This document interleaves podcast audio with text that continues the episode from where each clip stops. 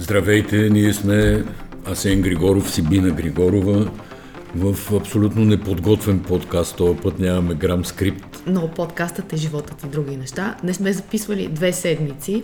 В интерес на истината мислехме да запишем един петък, който беше преди първия тур на местните избори. Ако върнете малко лентата назад в главите си, можете да си представите всичко, което се случи в този петък, в който ЦИК забрани машинното гласуване, имаше председателски съвет в парламента. Последната пресконференция вечерта на министъра, замминистъра, т.е. на електронното управление, беше някъде около 21.30. Така че с това интро поставям въпроса за тайминга. Колко е важно човек да учи тайминга. Да, без... ние най-добросъвестно искахме да запишем в петък, защото, нали, за да не се месим там в изборите, да не ви пречим на деня за размисъл, да седнете и размишлявате спокойно, но се случи един от тия петъци, които аз наричам явлението българския петък. Той е като българския чадър. Прокуратурата арестува някакви уж опасни престъпници само в петъците. В петъците всички български ченгета правят някакви ажиотажи, случват се неща. И това си е, не знам, българска ли е, съветска школа ли е, по-скоро е съветска. Еми, ако кажем някакъв тип ченгеджийска школа, няма да сбъркаме. Да знам дали сте забелязали, въобще дали сте имали такъв тип разговори, но това е класическа постановка, в която уж водиш преговори с някой, всичко върви добре, разбирате се и накрая той застава на вратата, казва довиждане и задава най- гадния въпрос, където е неговия интерес. Та нещо подобно е българския петък.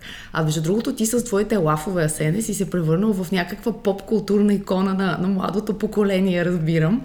Така ли? С българския петък а, беше нарекал в телевизионното студио вече след втория тур на изборите коалицията за Дваня Григорова Jurassic Парк. 100% Jurassic Парк. Това, това са изкопаеми от преди 20 години. Както и да е. Сега, не, не знам колко да влизаме в сериозни политически анализи, но... Всъщност за това сме се събрали. Опитите Ваня Григорова да се самоизкара като някакъв абсолютно невинен кандидат, защитница на бедните, майка на нищите и така нататък. Тя се опитва някакси да каже че не знае кой стои зад нея и не я интересува особено, нали, коя е тази коалиция. Ай, то няма значение се едно. Да, Това са едни хора, които са се събрали без тя да знае. Каква е тази лисица на рамото ми? Имаше един такъв вид за браконьери, не знам дали го мисля, че си го разказвал дори в подкаста, но всички да схванаха каква е тази лисица на рамото. Така. И сега ето ни два дена след като мина балотажа и последното нещо, което може да се каже за тези избори, че не бяха интересни. Всъщност това бяха абсолютен блокбастър, зашеметяващи, да. с обрати и всички прогнози, разбира се, ние отдавна не разчитаме на тях, но да кажем, че отново не се сбъднаха. И Сигурна съм, че нещо трябва да се направи по въпроса за информирането на така нареченото обществено мнение, а именно това сме аз, ти и всички, които ни слушате. Защото ние ли сме общественото мнение? Не, ние да ни информират нас за нашето информиране. Да, Няма така, друг разбира. начин човек да взима решения, освен на базата на информация. А ние постоянно работим с някаква грешна информация. И тук много ми хареса един текст на Петю Цеков от Вестник сега, който говори за телевизионните анализатори. И той казва, Знам, че избягвате тиви анализите, но повярвайте, не сте прави. От партийните коментатори можете да научите куп интересни неща. Примерно как загуба в София автоматично се превръща в победа. Или как победа в Пловдив се превръща в триумф. Можете да научите, че петата партия е спечелила изборите в столиците, а победата в Кърджали автоматично те превръща във втора политическа сила. Още по-интересно е да видиш как някой е проспал изборите и не вижда никаква, ама абсолютно никаква промяна. Е, това е най-интересното, как не виждат промяна и всъщност аз бих искал да започна от така наречената избирателна активност. Защото резултатите са ясни, нали? Ще ги изговорим тук нещо, ще коментираме, обаче 30%, не помня точно числа, нали, ще ме простите, че не съм точен, но това са все пак числа, които всеки с два клика на мишката може да си намери. Не е важно да ги помня с такава точност. 30% избирателна активност, при положение, че от тия 30% аз бих заложил някой лев на това, че поне 10% от тях са контролиран, стимулиран и така нататък вод, означава, че българите реално не са излезли да гласуват извън партийно мотивираните или личностно мотивирани хора. И това започва да се превръща в голям проблем. Но за кого е проблема? Обвиненията, които четеме в социалните мрежи, слушаме включително от телевизионните екрани, са, че нямало за кого да се гласува, всички са едни и същи. Казва и там, допълва и още в подобен характер. Нищо от това не е вярно. Нито е вярно, че няма за кого да се гласува, нито е вярно, че всички са маскари и всички са едни и същи. Въпрос на елементарна информираност. Аз сега се чуда по кой въпрос да се включа, дали и, по избирателната имаше... активност Ими, или дай по... по избирателната да, активност. Искам защото... да кажа там нещо по избирателната активност. Нали, това, ако го кажеш някъде публично, си опонират веднага, нали, народа никога не е виновен, той е мъдър и така нататък и не обвинявай хората, ама точно хората хората обвинявам, защото първо тяхна грижа е да се информират, нали, никой не, не може да ги информира на сила. Ама избирателната активност във Варна има... е почти 40%, в София е 36% и всъщност това пак според мен ми се струва, че един от тези балони, които ние чуваме от телевизора, т.е. 8 часа сутринта в неделя, едни репортери казват колко е ниска избирателната активност, а колко да е висока в 8 часа в неделя избирателната активност. И през целия ден... Ми... Да, опонирам. Ти искам а, да кажа, че, че това е една така от ам, измамите, че постоянно ни е ниска избирателната активност. А всъщност ние не можем да обобщим така проблема. Ние разбрахме ли тия така наречени мъртви души, дето им казват, които не че са мъртви, ами хората могат да живеят. В Германия, например, Разбрахме ли какво стана с тях, колко са? Въобще някой има ли желание да ги изчисти тези списъци? Ти сега ми казваш, че се радваш на 40% избирателна активност във Варна. Разликата в това как хората възприемат управлението си и как се чувстват ангажирани с това, кой управлява страната им, града им, областта и така нататък, е огромна. И това е първото нещо, към което трябва всички, които имаме някакво обществено влияние, мнение, начин да въздействаме върху хората, трябва да се стремим. Аз не мисля, че можем да очакваме, освен в много, много бурни времена, в които стават големи катаклизми, да излизат огромни маси от хора, за да дават своя вод. За мен прекалената политизация е сигнал за криза. Не бе, това не е политизация. Ти си да почнем от местните избори, защото за това говорим. Парламентарните избори са други. Има мнозинства, плаващи, съставят се правителства, има вотове на недоверие. Едно правителство може да падне за 3 дена или за 3 месеца или за една година. В местната власт системата е такава, че като избереш кмет, той остава 4 години твой. Или ти оставаш 4 години негов в зависимост от гледната точка. Само в Благоевград имаше един кмет, който, когато го махнаха, защото нещо не си беше излязъл от фирмите, да има такъв народ се беше здобил с кмет, но това е в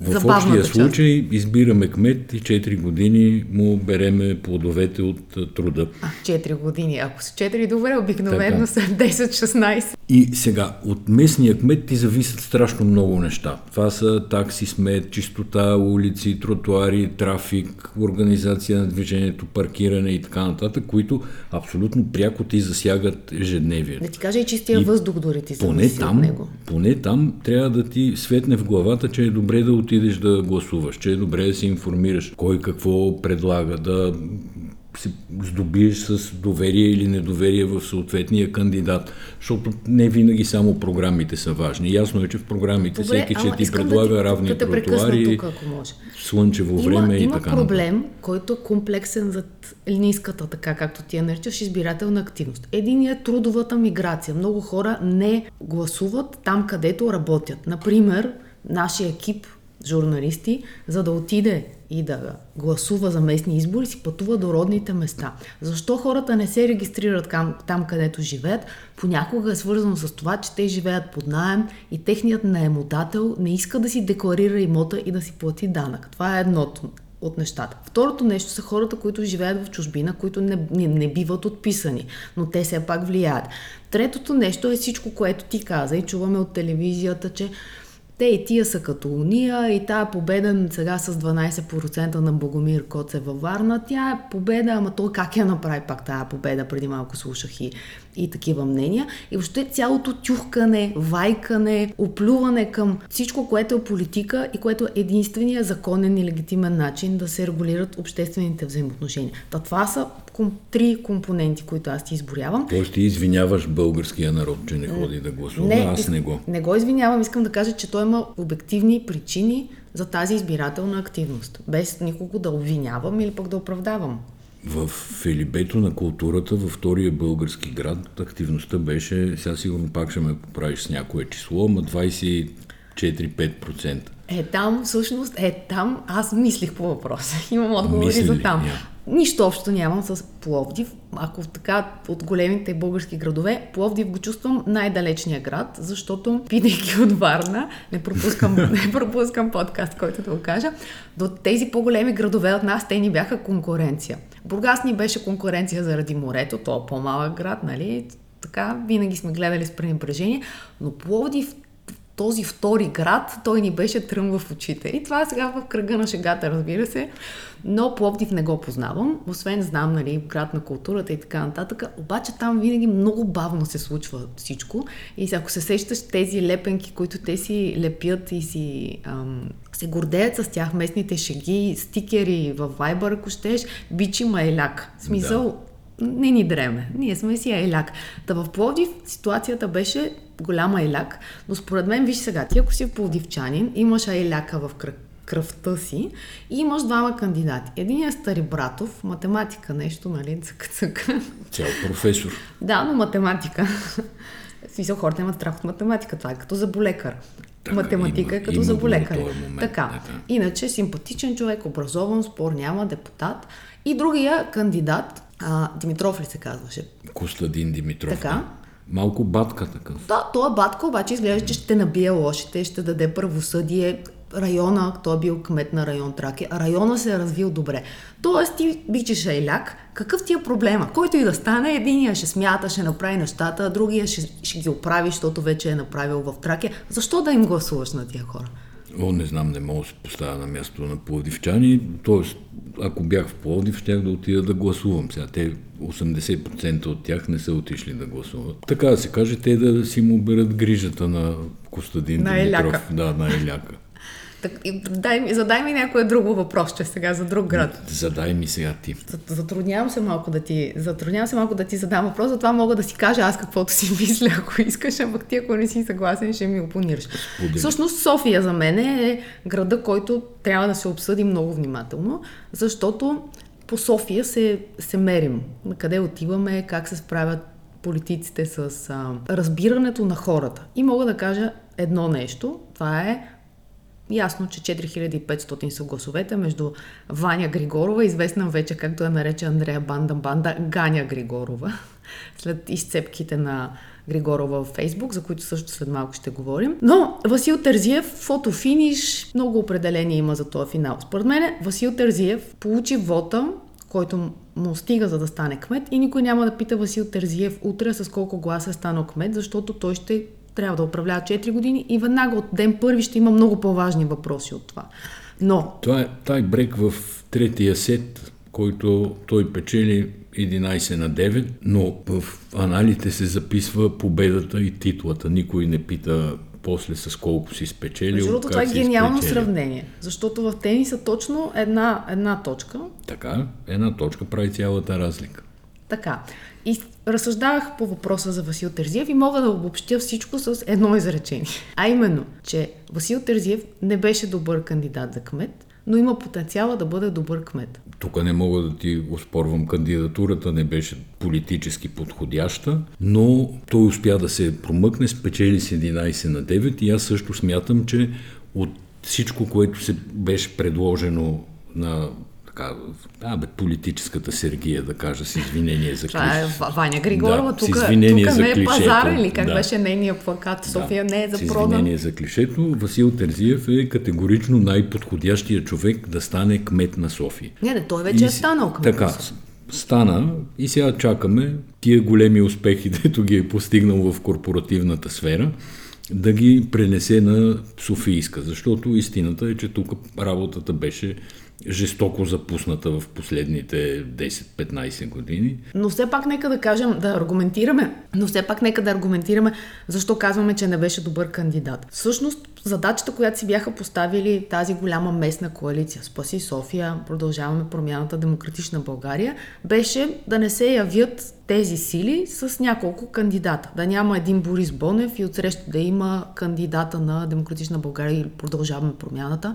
Твърде възможно беше и с три кандидата да се, да се явят, защото ако Демократична България не харесат на продължаваме промяната или обратно. Абе, можеше и с четири. Вили Лилков можеше пак да си се яви отделно, независимо от Борис Бонев и там, който друг би се явил. И в този смисъл те решават този, тази задача, кой да е кандидата, който да е, да кажем, равно отдалечен, да е успял. От друга страна обаче, според мен най- пагубното нещо за българската политика е когато политиците вземат неполитически решения. Това дали се разбира какво искам да кажа? Когато ти се отказваш от твоите хора, ГЕРБ между другото го направиха същото и също бяха наказани, както бяха наказани и на местната коалиция продължаваме промяната Демократична България, спаси София, последния да затвори вратата. Защото хората очакват от политиците предвидимост. Предвидимостта из, изисква, когато някой е в политиката, той работи, справя се добре, ти да го разпознаеш, ако си лидер, и да му дадеш път напред, той да израства кариерно. Когато един човек, който е от съвсем друг сектор, нямаш, между другото, имаш много малко общо с гражданското общество. IT сектора. Хората не го разбират. Аз се шегувах за Стари Братов и математиката, но ако слушаме разговора... Са по-страшни. Те са група хора вторачени в един компютърен екран. Цял ден да си развалят очите, да. Точно така. Та затова, според мен, беше добре, че гражданите реагираха по, по някакъв начин и това е сигнала към лидерството, към Бойко Борисов, който между другото, ти видя ли го да излезе с Антон Хекемян някъде на предизборна кампания. Май е имало едно закриване на кампанията, където се е появил Бойко Борисов. Ма не съм 100% сигурен. Аз последно четях, че Антон Хекимян пускаше предстоящо. Ще има нещо с Бойко Борисов, няма да издам всичко, обаче така и нямаше нищо накрая и това се видява по резултат. И в този микс от а, кандидати, Ваня Григорова по естествен начин си използва нагоре. Естествено до някъде. Оттам нататък вече между в по така последната седмица на кампанията преди първия тур, според мен тя получи някакъв мощен бустър и кампанията рязко се смени, тя стана много видима, много добре стоеше на фона на останалите мъже, които леко се сливаха. Нали? Ние с тебе дори си говорихме, като ги гледахме на дебат, че те са едно поколение, заставайки един до друг мъже в 40-те си години, говорят горе-долу едно и също нещо, защото те проблемите на София са очевидни и Ваня Григорова изпъкваше. Тук да разкрием една малка тайна. Ваня Григорова са започнали да я готвят за кандидат за кмет октомври месец миналата година. Добре, но, но това е добра новина. В смисъл, това е хубаво нещо, защото Васил Тързиев също в началото на годината е започнал, започнал да прави кампания под една или друга форма. Например, да събира екип. Богомир Коцев във Варна от март месец имаше обществена дейност. Той правеше едни обиколки в града като омбудсман. Още Всъщност, не беше ясно. Така е, така е. Този път трябва да се направи извода, че кампанията и подготовката стана много по-професионално, отколкото сме виждали на предишни избори. И, и, и влизането на Антон Хекимян толкова късно направи разликата с него, че той изглеждаше неподготвен. Той до края не успя да излезе от ролята си на човек, който отговаря на въпроса с въпрос защото той пък много добре се оправяше медийно, разбира се. Тоест аз уважавам това, че тези кандидати са работили в продължение на, на месеци, дори да не са били явно издигнати, защото няма как така в последния момент и да кажеш аз ставам кмет и Тето се казва нищо да, нищо да не знаеш.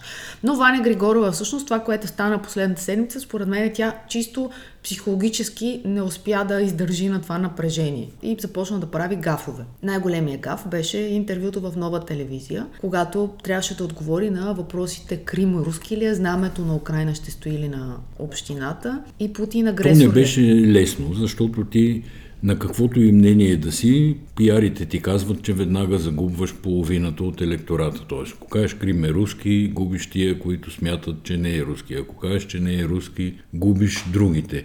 И тя не можа да реши тая загадка в ефир, въпреки че би трябвало предварително да са подготвени за такива въпроси кандидатите. Още повече, че то това руски ли е Крим е нещо, което е от предизборната кампания на Румен Радев и то виси на стената. То е като тази пушка, дето всеки момент ще гръмне. И такъв беше образа при Иваня Григорова. Но пък аз това, което силно уважих в нейната кампания и смятам, че е в основата на резултата на Ваня Григорова, е за първи път видях кампания, която говори само на част от, от, от избирателите. Тоест тя е оформила една таргет група, къде са нейните избиратели, на които тя говори за малкият човек ли ги го Малкият човек. За заплатите, за хората, които са унеправдани и всъщност тя отдели половината от избирателите. Това беше преди първия тур, обаче между първия и втория тур тя точно това наруши, опита се да излезе от нишата, да играе на по-широко поле и там, оттам дойдоха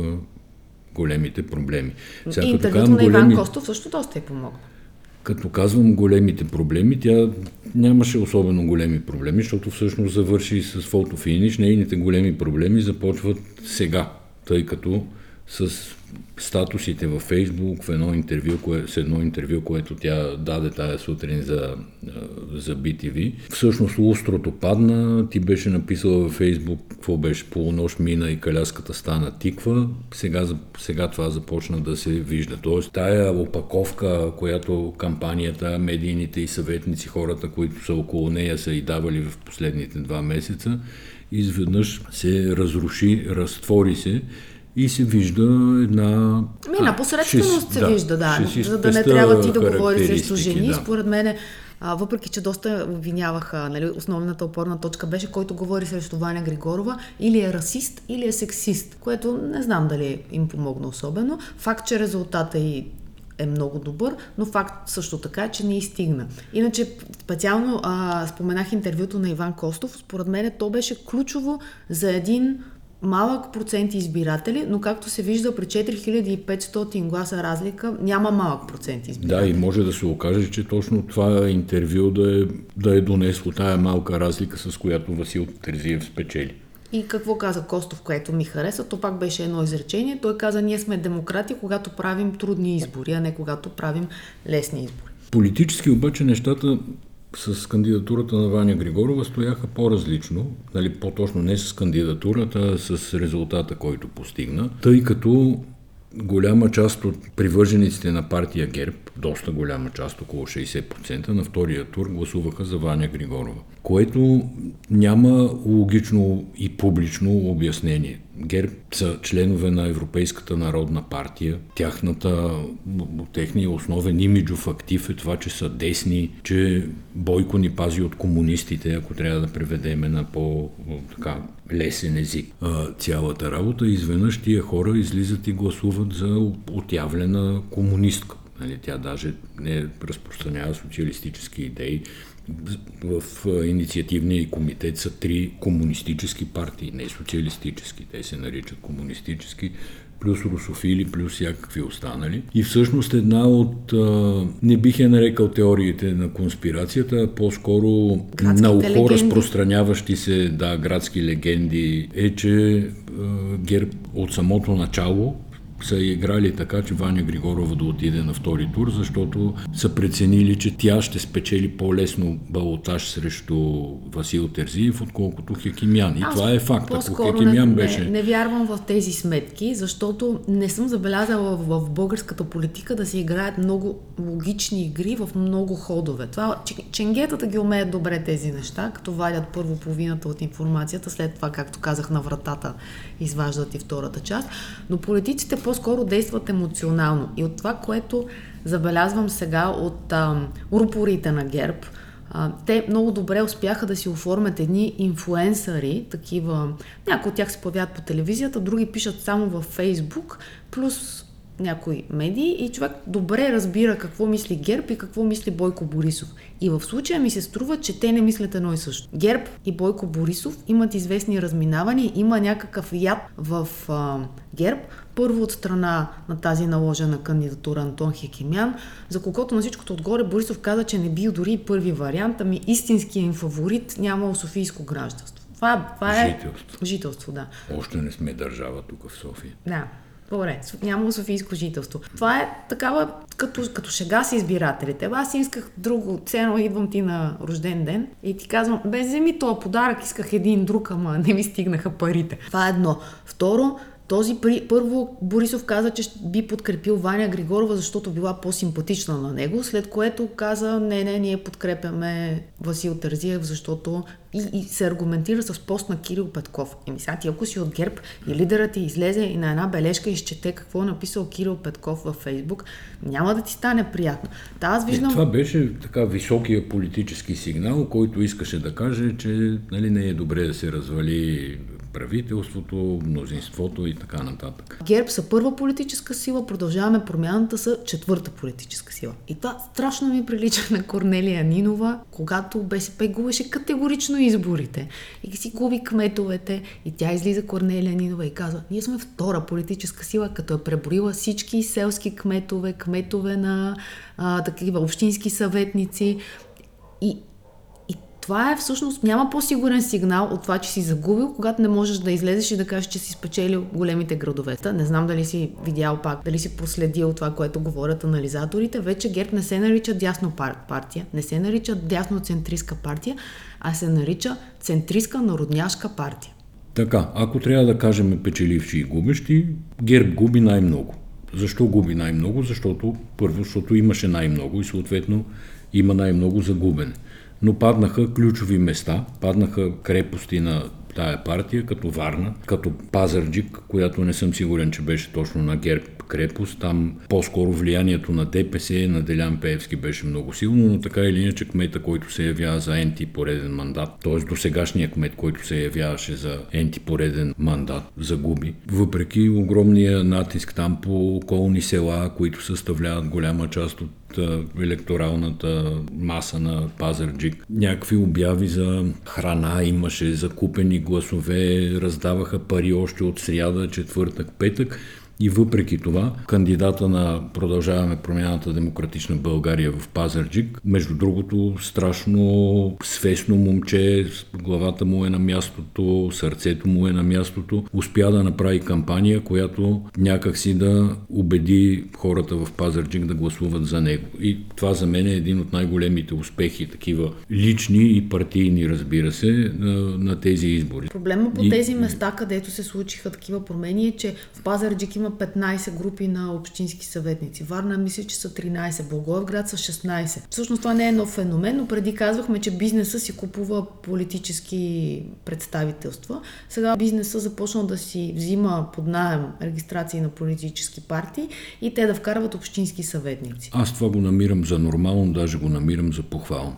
А, Защото така. бизнеса плаща данъци, работодатели са големи и е редно да участват в местната власт. Тя друга тема е дали хората от бизнеса лично трябва да участват, дали трябва през регистрации на партии, през хора, които ги представляват, но като цяло намирам за напълно нормално бизнеса, особено в по-малки градове, да има участие в а, управлението. Ма виж сега, а, това тук мога малко да поспоря с теб, защото интереса на бизнеса е частния интерес интереса на политиката е как от много, множеството частни интереси ти да формираш общ интерес. Тогава, когато така е, влезе е, но... партията на Ковачки, защото всъщност това, което се случи в Кюстендил, там Петър Паунов загуби кандидата на ГЕРБ и това е голяма новина, между другото, защото той също беше от многомандатните кметове и когато той загуби от един кандидат, който е корпоративен кандидат, тогава се пита, че интерес би защитавал този кмет. Не, това за кметовете е друго. Ти до сега говорихме ами, за, за присъствието в общинските съвети. Аз мятам, че представители на бизнеса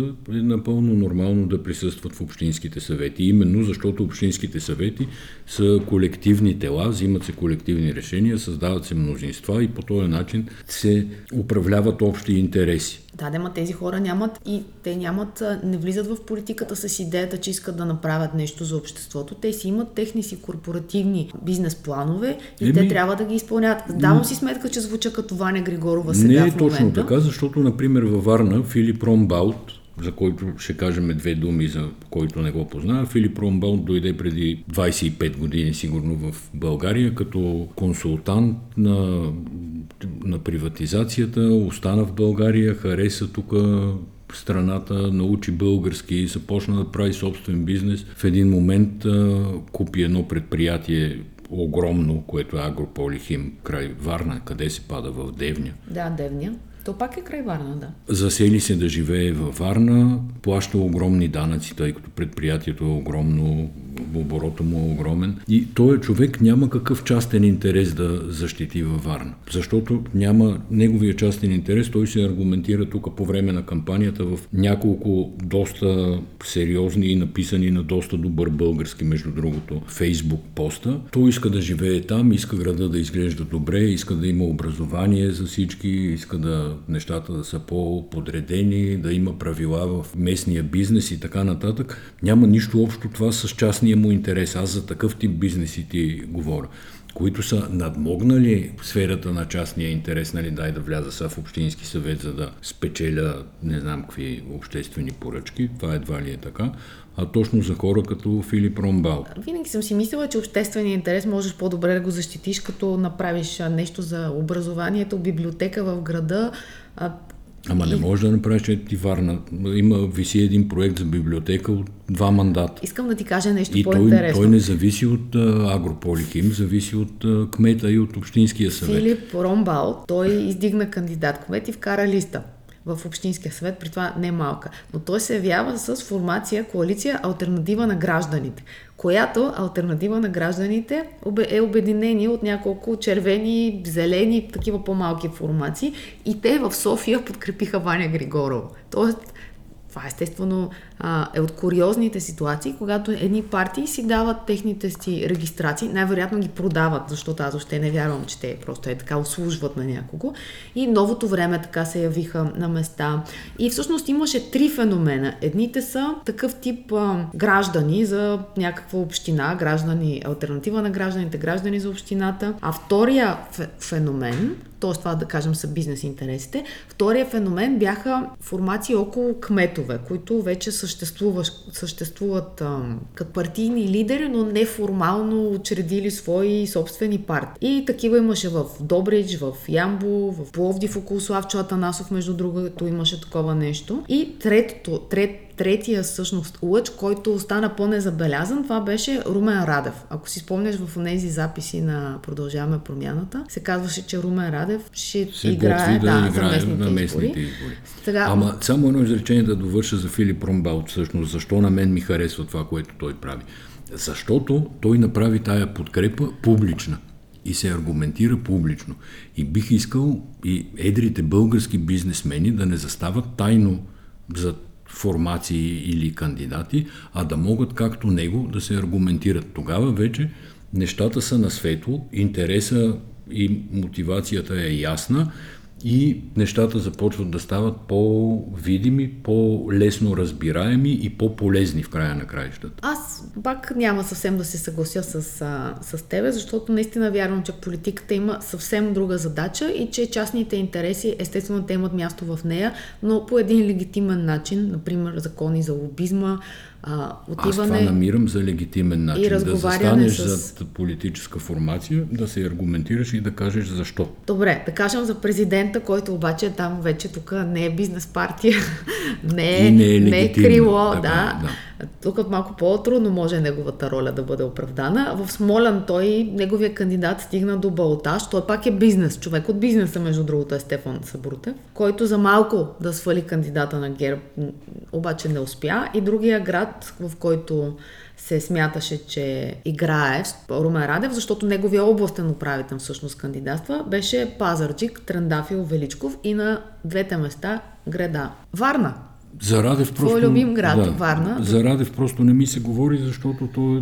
Не, не, свършихме, не те карам да говориш. провал на, на президентската институция, на българската политическа система, нали, някакво подставено лице, което изпълнява чужди интереси и същевременно нарушава всички закони и конституции, защото наистина всички знаят, че разполага хора, където може тук там е случая с Данс от тония ден, когато Денков открито нали, поиска от президента да уволни председателя на ДАНС и той му отговаря най-нахално, че Денков искал да овладее службите, което е нонсенс, защото по закон службите са на подчинение на министър-председателя и няма нужда той да иска да ги овладява, той закона му го дава. Но дава и нататък. Варна отбягваш темата Варна. Всъщност Варна беше... И до сега, нали, за това говорихме за Филип Ромбаут, който подкрепи там една листа, вкара общински съветници. Сега Варна, добрата новина е, че колко мандата? Три мандата на... Отми 10 години да. портних от 2013 година. Това са много години за един град. Тая епоха свърши и всички, които сте от Варна твърдите, че